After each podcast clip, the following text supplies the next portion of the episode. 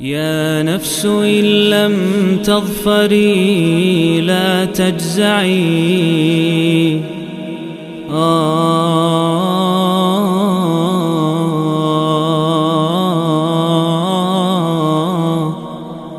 Bismillah, Alhamdulillah, wassalatu wassalamu ala rasulillahi amma ba'd. Masih di serial 114 hari menyambut bulan Ramadan. Dan kali ini di pertemuan ke-59 kita membahas surat Al-Hashr. Surat Al-Hashr merupakan surat Madaniyah. Uh, Surat Al-Hashr turun setelah surat Al-Bayyinah dan sebelum surat An-Nur. Terdiri dari 24 ayat surat ini disebut al-hasyr ya karena yang mana al-hasyr ini artinya penghimpunan, menghimpun untuk menuju satu tempat. Nah, disebut demikian karena Allah Subhanahu wa taala berfirman di ayat yang kedua, "Wallazi akhrajal ladzina kafaru min ahli kitab min diyarihim li awwalil hasyr."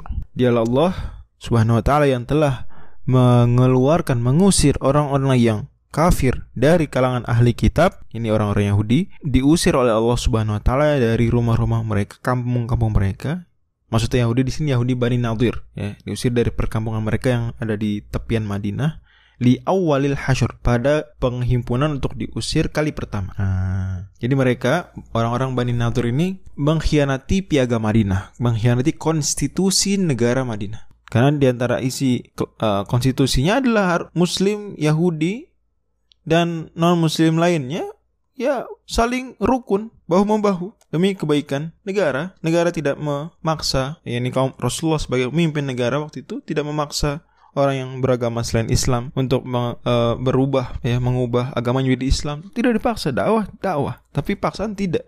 Dipersilakan untuk beribadah masing-masing. Orang-orang ahli kitab yang zimminya. Kan begitu. Tapi sayang kabilah-kabilah besar Yahudi di Madinah satu persatu menunjukkan ya pengkhianatannya. Kali ini gilirannya di surat ini adalah Bani Nadir. Bani Nadir sudah lama berencana ingin membunuh Nabi Shallallahu Alaihi Wasallam, ya pemimpin Madinah waktu itu, sang Rasul. Yang sebetulnya mereka ke Madinah untuk menunggu Nabi Muhammad, tapi kecewa mereka karena Nabi Muhammad bukan dari kalangan mereka, sehingga malah sekarang mau dibunuh.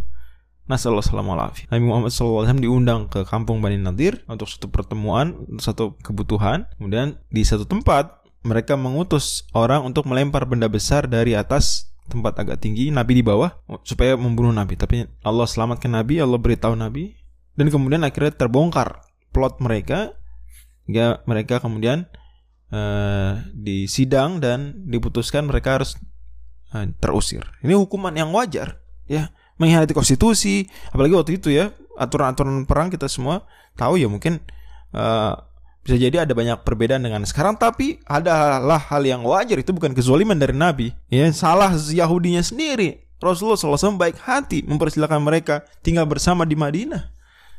Padahal dominan dominan sekali kaum muslim waktu itu di Madinah. Dan eh, negara-negara dunia itu tidak menerima ada agama lain tinggal di negaranya. Nabi Muhammad teladan dunia waktu itu karena mempersilahkan orang beragama bukan Islam tinggal di wilayah yang beliau pimpin. Negara lain enggak. Bahkan sampai abad belakangan zaman jelang zaman modern pun enggak. Pokoknya harus ikut agama negara, agama pemimpin. Nggak bisa. Bukan bahkan sampai sampai hari ini meskipun mungkin kita melihat ya negara-negara barat mungkin banyak yang sudah tidak menjadikan agama sebagai patokan lagi. Tapi sebetulnya seperti mengikuti satu agama yang lain dalam tanda kutip. Ini agama misalnya sebutlah sekulerisme. Berarti kalau Anda tidak sekuler, ah ya kita bisa lihat sendiri didiskriminasi juga akhirnya. Oke, dia muslim, tinggal di satu negara yang negaranya menyebut dirinya sekuler, kebebasan dan seterusnya. Tapi wah kamu pakai jilbab tempat umum nggak bisa karena kita ini sekuler. Pada akhirnya memaksakan satu agama dalam tanda kutip dan seterusnya. Ya itulah. Tapi kaum muslimin tidak. Sudah sejak awal sekali Rasulullah SAW toleran, mempersilahkan ada zimmi, ada konsep mu'ahad, ada konsep musta'man. Jadi dipersilahkan. Tapi Yahudi ini khianat mau bunuh Nabi. Kira mereka siap-siap mau diusir. Dan mereka udah siap ya, Yahudi siap diusir. Tapi datang orang-orang munafik. Itulah yang Allah Subhanahu wa taala singgung ya di ayat yang ke-11. Alam tara ila alladhina nafaqu yaquluna li ikhwanihim alladhina kafaru min ahli alkitab la in ukhrijtum lanakhrujanna ma'akum. Dan seterusnya.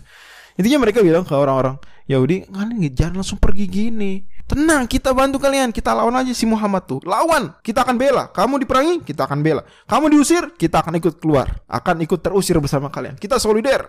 Ini kata orang-orang munafik. Kata Allah Subhanahu wa taala lanjutannya, Lain ukhriju la yakhrujuna. Kalau mereka diusir nggak akan orang munafik ikut terusir.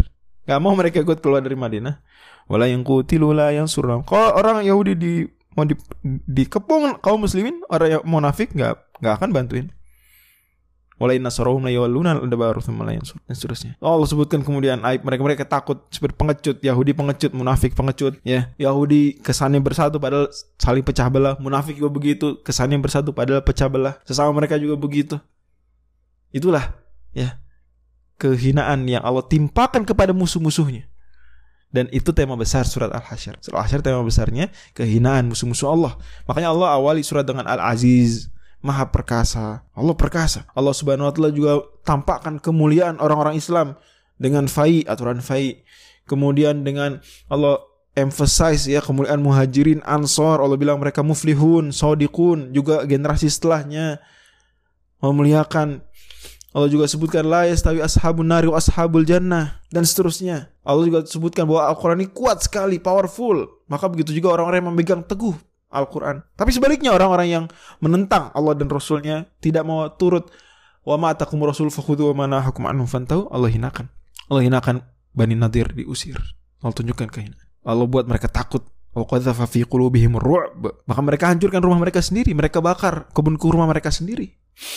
Orang munafik Allah hinakan, timpakan kehinaan.